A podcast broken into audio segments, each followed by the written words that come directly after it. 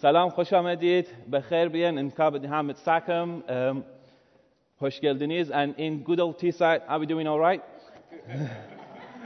it's good to be here this morning together to worship God and um, we'll now be looking at the word of God we'll be uh, looking at the, the, book of Jonah um, we've been uh, reading through it for the past few weeks, and uh, this morning we're in the first chapter. So if you've got a Bible, if you could turn to the book of Jonah, chapter 1, uh, we'll be reading through verses 7 to 16. The words will be projected on the screen as well. So it's Jonah 1, 7 to 16. And they, the sailors, said to one another, Come, let us cast lots, that we may know on whose account this evil has come upon us. So they cast lots, and the lot fell on Jonah. Then they said to him, Tell us on whose account this evil has come upon us. What is your occupation, and where do you come from? What is your country, and of what people are you? And he said to them, I am a Hebrew, and I fear the Lord, the God of heaven, who made the sea and the dry land. Then the men were exceedingly afraid and said to him, What is this that you have done? For the men knew that he was fleeing from the presence of the Lord, because he had told them. Then they said to him, what shall we do to you that the sea may quiet down for us? For the sea grew more and more tempestuous. He said to them, Pick me up and hurl me into the sea. Then the sea will quiet down for you. For I know it is because of me that this great tempest has come upon you. Nevertheless, the men rowed hard to get back to dry land, but they could not. For the sea grew more and more tempestuous against them. Therefore, they called out to the Lord, O Lord, let us not perish for this man's life, and lay not on us innocent blood, for you, O Lord, have done as it pleased you. So they picked up Jonah and hurled him into the sea, and the sea ceased from its rain, raging. Then the men feared the Lord exceedingly, and they offered a sacrifice to the Lord and made vows. Amen. This is the word of God um, recorded in the book of Jonah.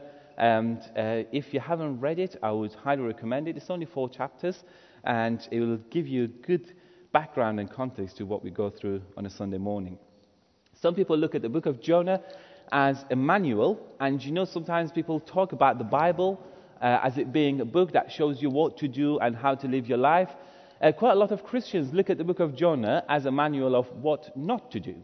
Um, but I can assure you there's more to it. Um, Let's start with this question. When was the last time you learned something the hard way? Um, all right, so you always learn the good way, and so I'm the only one then. Um, think about it. When was the last time you learned something the hard way? We all do, and there's no shame and embarrassment in. It. Of course, if that's how you learn all the time, then maybe you need to change your ways. But even as a child, we learn the hard way. If you could go to the first slide, please. You, we learn that we do actually need to look where we're going to. Otherwise, that will happen. And we all learn that from childhood. No matter how much our parents tell us, look, you need to look where you're going, we just don't learn until actually we bump our head into something. Again, from childhood, we learn that we can't trust everyone. If you could go to the next slide, please.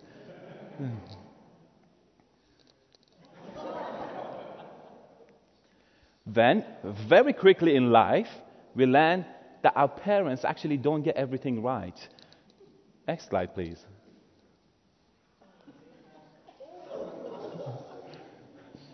And again, that's very early in life that we come to find that out. Um, and then the next bit, um, I haven't got an illustration for that, thankfully, and you'll be grateful to me for that. Never play Twister with a full bladder. If you've played Twister, you know what it is, um, and you don't want to play that with full bladder. Trust me on that. So sometimes we learn things um, the hard way, but we do learn at the end. There are other ways of learning them. Uh, sometimes we have to go to university or college to learn things. Sometimes we learn things through life, depending on what context we're in. We pick up skills and different, uh, and we all have different learning uh, behaviors. Um, with Jonah, he had to go to the fish college to learn something. So he had to go there, and it was a short course, relatively short, three days. He still came out not with a distinction, not with an, even a merit. If, if it was up to me, he would have to go and resit the whole thing. He would have to go through the course again. So with Jonah this morning, we're looking at the part where he's in the boat with other sailors who are doing their job, They have family waiting for them back home. This is their job. This is their source of income. They're probably the breadwinners. They have wives and children and mothers and fathers who rely on them. And this is their normal work. So the sea is normal to them. And the sea raging is probably normal to them as well. They've seen that, particularly in the Mediterranean area. Um, but this time it's quite different because they've got a guy called Jonah who's fast asleep in that boat that is rocking, tossing, and turning into the sea, and it just doesn't seem usual. So they go and ask him, What pills are you on? He just doesn't really answer. Uh, he says, Well, um, he's just trying to get away uh, from it. Um, so they go to him and say, What have you done? How do they find out that it's Jonah? They cast lots. They go, Eeny, meeny, miny, mo. Uh, and then they find out that it's Jonah. Uh, they pick up Jonah and say, What have you done? Tell us how to put it right. So if you don't know the story, this is just a tiny bit of it. Um, there are other versions of it available, VeggieTales. Uh, if you YouTube it, you'll uh, probably hear other versions of it. So Jonah, being an Israelite, is running from God. So the very person who should actually know the, uh, the heart of God for people, the very person who receives words from God and takes it to the king or the people to make sure that they're edified, to make sure that they're walking in line with God's will for them is running away from God. Um, there are different reasons behind it, and different theologians have come up with different reasons. Um, we're not going to go into that in detail, but we're going to look at um, how we identify with Jonah. Because sometimes we can look at uh, stories, events, or parables in the Bible, and we pick out the good people and we're them. So, the parable of the Good Samaritans, how many times, how often do you read it and you think, I'm the Good Samaritan? Jesus said that to people around him and told them, Look, you're the guy who's beaten there, who's bleeding to death. That's you. You're not the Good Samaritan. I'm just telling you this parable so you know what being a good neighbor is all about. And again, with Jonah, we can read it and we can put the blame on Jonah and say, uh, I wouldn't have done it. If God had spoken to me, I would have gone and done it. I would have gone to Nineveh and said, Look, people, I'm from the Lord. I've come here and I'm telling you, if you don't repent, He's going to come down hard on you. But we quite often fail to see that we are Jonah. And by that, I mean collective we, and by that I mean the church. So the church could be Jonah, the Jonah of our age. God has given him a task. Instead of saying, Yep, I'll go and do it, um, you're God, saved my parents, my forefathers. I've heard a lot about you. I've experienced you in my life. I'm going to go and do what you've asked me to because I know you're sovereign. You do what you want to do anyway, even without me. But thank you for this privilege. I'm going to go. I just need a certificate from you to say that I'm actually from you so they believe me. Just need a letter or something, a letterhead. Sign it. I'll take it there and I'll tell them you've sent me. Uh, again, none of us have done that in the past in our lives. We don't run away from God, do we? No, we're obedient people. We're always really looking out for what He wants us to do. And even if it's against what we want to, yeah, you're nodding your head. I'm glad none of you are, because then that would be untrue.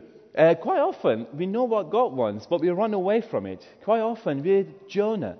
We hear God, we know God's heart for people around us, but yet we decide to choose Jonah's ways. We make choices just like Jonah did.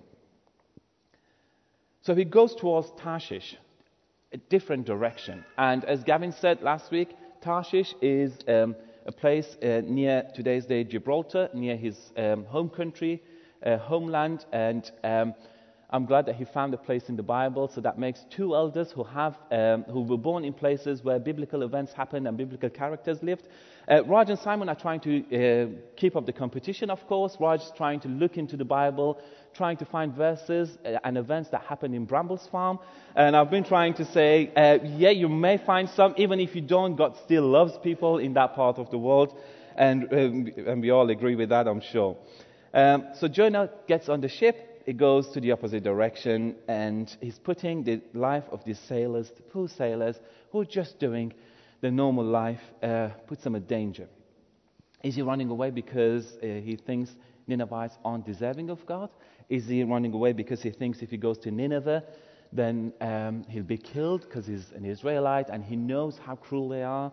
Or is it because, is it because he thinks they're my enemy, they're my people's enemies, I'm not going to go there, God's given them 40 days. I'm going to keep away for 40 days. I'm going to come back after, on the actual day that God's going to pour out his wrath, his full wrath on them, and I'm going to watch it and I'm going to laugh at them and I'm going to say, I told you, I'm the superior race. I told you so, didn't I? So that's probably that. John Piper, um, so, um, I mean, it's quite harsh. It will come across as quite harsh, but let's read it and let's reflect on it. What he says about Jonah is this Jonah was a racist, a hyper nationalist. He did not want to go to Nineveh because he knew God would have mercy on his enemies. He didn't want their repentance, he wanted their doom. Quite contrary to the spirit of Jesus, he did not have goodwill towards his enemies. He was not about to bless those who used to curse him. He was a hardliner, and God was too soft. Does that sound harsh? Now replace the word Jonah with us, with your personal name, and how often done what Jonah has done, but trying to look at it through rose tinted glasses. John Piper continues. He carries on to say, What could make a Nazi angrier than to have to take the mercy of God to a Jewish ghetto? What could make a nationalistic American angrier than to have to bear the news of divine forgiveness to Tehran or Moscow? Quite sobering. God could have chosen anyone else, yet in His grace, He chose Jonah. God doesn't want to only shake individuals. By choosing Jonah, he just didn't choose one individual and said, I'm going to change your life. I'm going to show you something of my heart that you think you know, but you don't. Because my heart is about the nations. Of course, I worked through a particular lineage, through a particular people group, but I kept telling those particular people group right from the beginning that the nations are going to be blessed. I told your forefather, I told Abraham, that the nations are going to be blessed through what I'm going to do through him. So God didn't just show Jonah something, it was for all of us. Now, I don't know whether you've been in a ship or a boat um, in um, a sea that is raging and roaring and tossing and turning. Um, you've probably been in a boat in, uh, in rivers around here with idyllic scenes and lovely views like the typical English countryside with a river running through and a boat. It's nothing like the sailors were in. I mean, what they experienced was God trying to get Jonah out and put him right back. Now imagine if God's doing that, then it's a lot harder.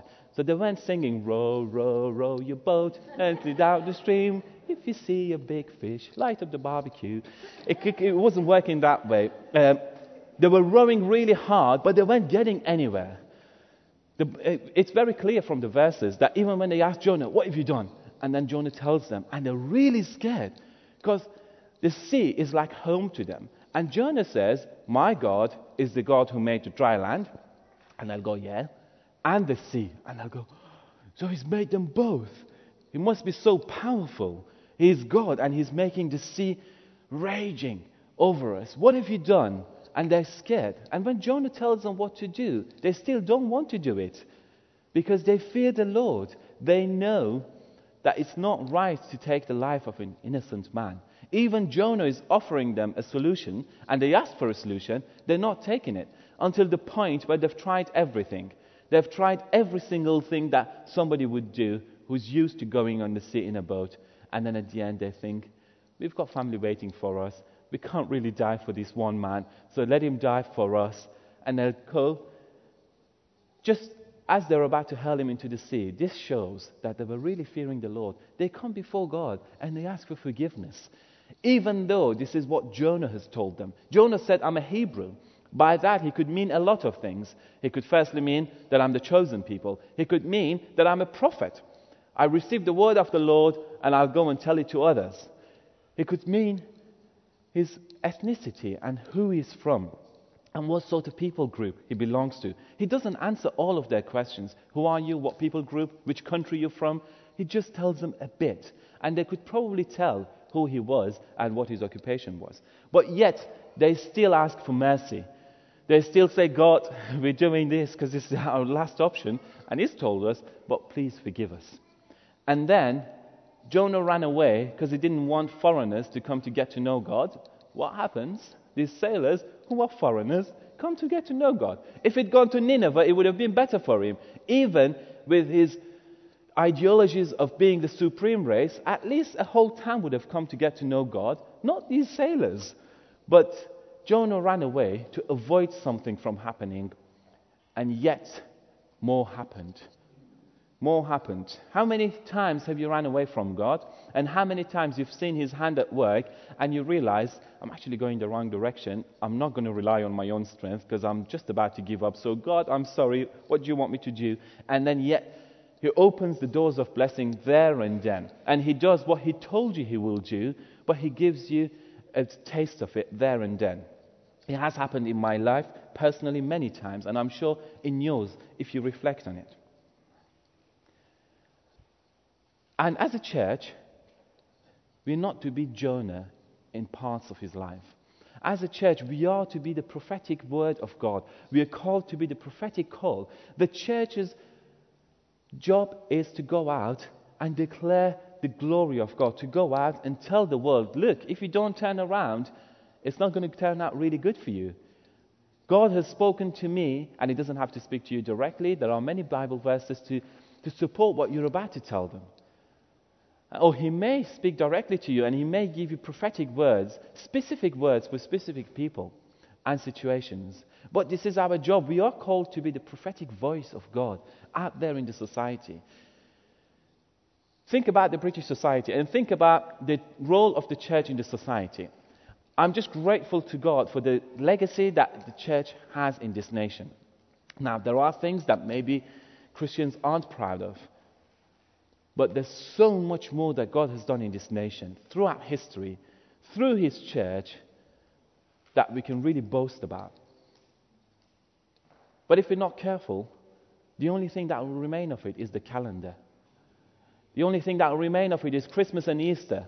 The only thing that will remain of that heritage is maybe school terms and university or college terms starting around Christian calendar times.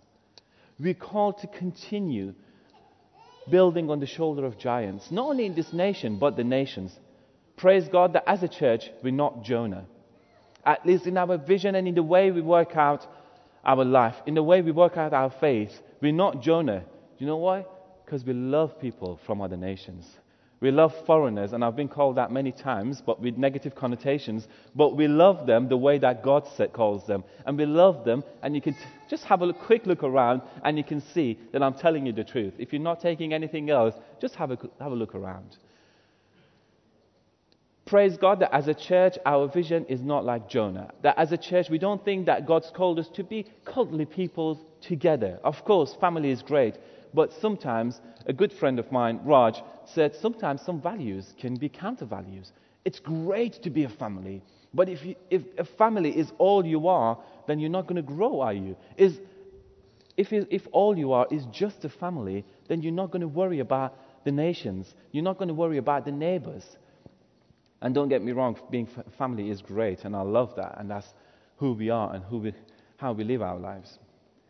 Christians who only rejoice by looking inside the church and seeing what God is doing, and then go home really happy and have their Sunday dinner, and then don't really think about what God's about to do outside the church, they're missing out on so much. If that's you, I want to challenge you today. If you see inside the church and you think it's great, we're seeing healing, it's amazing, God is working, we're seeing growth, and that's a wonderful thing, don't get me wrong, but there's so much more outside here that God wants to do through you and I. He doesn't have to choose us. He doesn't have to work through us. He can do it. He can get an army of angels and do what he wants to do. He's God for all we know. He's sovereign. But yet he's decided to work through you and I. He's put us in different places, from your workplace to your university or college you go to, from the friendship groups that he's given you, from the very street you live on, from the neighbors that he's put next to you, even though sometimes you may not like them if they're too noisy. But this is a privilege. I was explaining the word privilege to my son the other day that God's given us privilege and honor. And I found it difficult to really go into the word and define it. So I brought examples of the Bible and used that. And he could really get it. He could understand. Yeah, God in his greatness decides to work in us. Is it because we're good? No. Is it because he needs our help? No. Is it because he, we've got the gifting that he doesn't? No. It's because it's a privilege that he's given us. And then he got it straight away, or he said so. Maybe he just didn't trust me. um, and the definition I gave him. They were casting lots to find out who it was, and through that, they came to ask Jonah a big question. Let me encourage you don't wait like Jonah to be asked who you are, what your identity is, which people group you belong to, and what country you're from.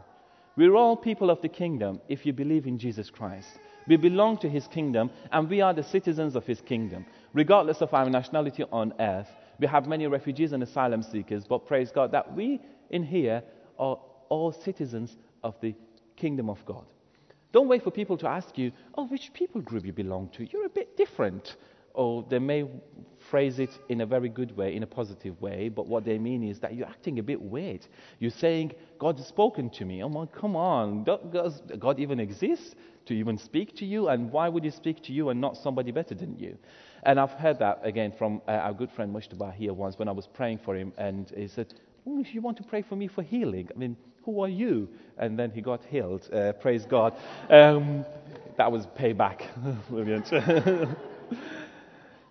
Our identity quite often um, lies in a secure place we think is secure, just like Jonah's. Jonah's identity was in his ethnicity, his identity was in his nationality, his identity was in the people group he belonged to, and his identity was in the sort of work he was doing. He was a prophet. And therefore, he thought he could just do what he wanted to do because he has direct access to God and God speaks to him. Don't let your identity be in places other than God. Because let me tell you, Jesus says that all other grounds is sinking sand. It sinks, it doesn't stand the wind that comes about. He is the rock you can stand on. So don't wait for people to ask you, Who are you? Be open Take pride in the fact that you belong to God. Take pride in the fact that you do the work for Him because He's called you to. Take pride in the fact that you belong to Him. Take pride in the fact that our God became like us.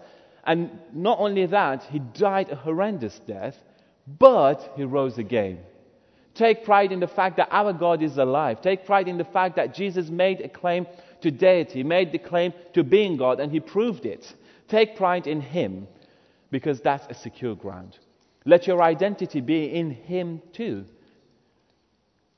Let your identity come from knowing Him and standing before Him. It's in light of knowing Him that you can really know who you are. If you know Him as your Lord and Savior, if you know Him as the perfect Lamb of God, if you know Him as the Lion of Judah, and if you believe in Him, then you really know who you are in light of that. Then you know that you're a righteous person. Then you know that you're a holy nation that you, then you know that you're a royal priesthood.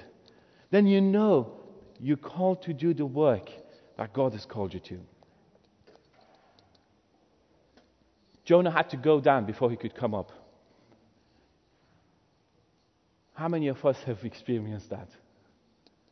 But in the depth of our troubles, God comes and sees us. Jonah had to go down. He went down from Joppa. He went down from the deck to sleep. Then he went down into the sea. I just love the analogies in there. He went down, but even in going down, we can see the grace and mercy of God in there. God came and met him in the depth of his troubles and provided for him.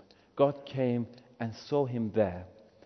You think you're down and you think, oh, I don't really want to be here, but you're still going further down? Let God come and meet you where you are. But trust me, if you allow Him to meet you where you are, you will not remain there anymore. So don't get comfortable. Because once you come to get to know Him, He doesn't leave you unchanged. Very often people say He worked through fishermen, He worked through those who were the outcasts of the society. Yes, He did, but they didn't remain simple fishermen. Not that eh, there's anything wrong with, with being a fisherman. But they turned to be people who stood their ground and testified for him, and many of them died for what they were saying about Jesus, not about themselves. Perhaps you feel like you're in that ship and your life is in a storm and it's just going from one side to another, and as you're about to overcome some troubles, then the next bit starts. Let me tell you, allow God to come and take control. Let Him come and meet you where you're at. There's nothing that is impossible for Him. Don't be like Jonah, who actually has no choice because he's suffocating in the water and he says, All right, I'm coming in, open your mouth, I'm walking in.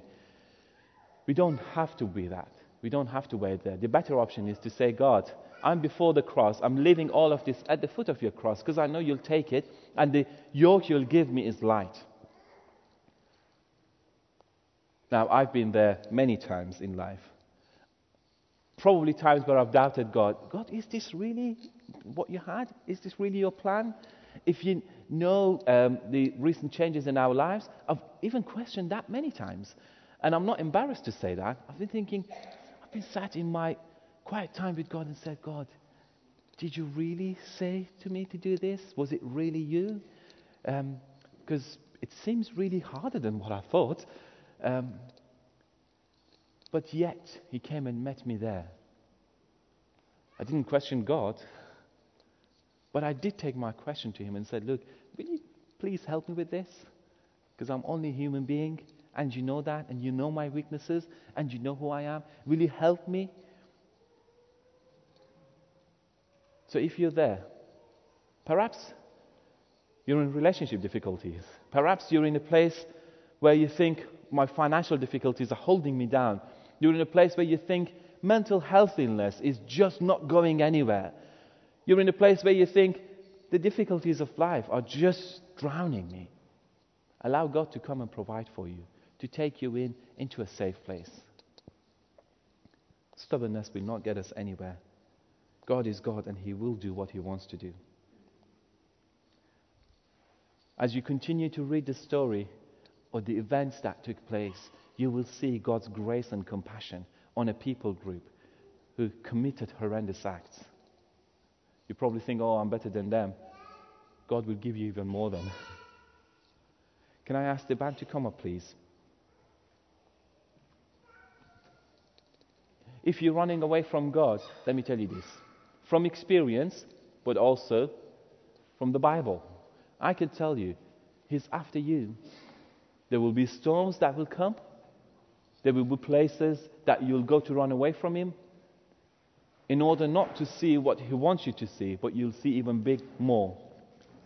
Perhaps you're running away from Him because you think my opinions and what I have and my plans are greater. Or perhaps you think, oh, what He wants me to do is just out of my depth. Let me encourage you. Stop where you are Allow him to come in. Learn from Jonah. Let's learn from one another. Jonah isn't the only person in the history, and he's not the only person probably in this room being talked about. Many of us have that, and we can identify with him. So if you're a follower of Jesus, your desire must be the good of everyone. Your desire must be to carry out the will of God. And your desire of your heart must be to see people like God sees them. Now, Jonah had to go to a foreign land. Some people think you're in a foreign land here because you're from other nations, but if God's brought you here, this is your home. And I include myself in that. Jonah didn't even want to go in to tell them the news. We have a great news for the land we live in. We have a God who loves this land we have a God who loves the people in this land, and we have a God who is able to do things. So let us together stand and call out, Let your will be done in this place. And call out, Let your will be done on Teesside. Let your will be done in the streets of Middlesbrough and Stockton and Redcar. Let your will be done in the lives of people here who don't know you, who are caught up in darkness, who don't know you, and by knowing you, we'll be set free. Because your word says you will know the Son, and the Son will set you free. Are you up for it? Should we stand together? Just before we go back into songs, I want to encourage us all to think about the streets you live in, to think about your neighbors, to think about the people you see every day, day in, day out, maybe not the same people. As you walk to work, as you cycle to work, if you're Simon and Gavin, as you drive to work, Think about those people. And imagine that many of them don't know Jesus. How does God feel about them? Think to yourself for a few minutes. How does God feel about people not knowing Him? His heart breaks over them. His heart is for them to come to get to know His love and grace in Jesus Christ.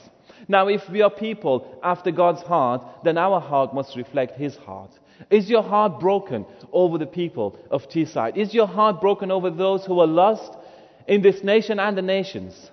Does your heart break as you hear news of people being caught up in darkness and not really knowing Him?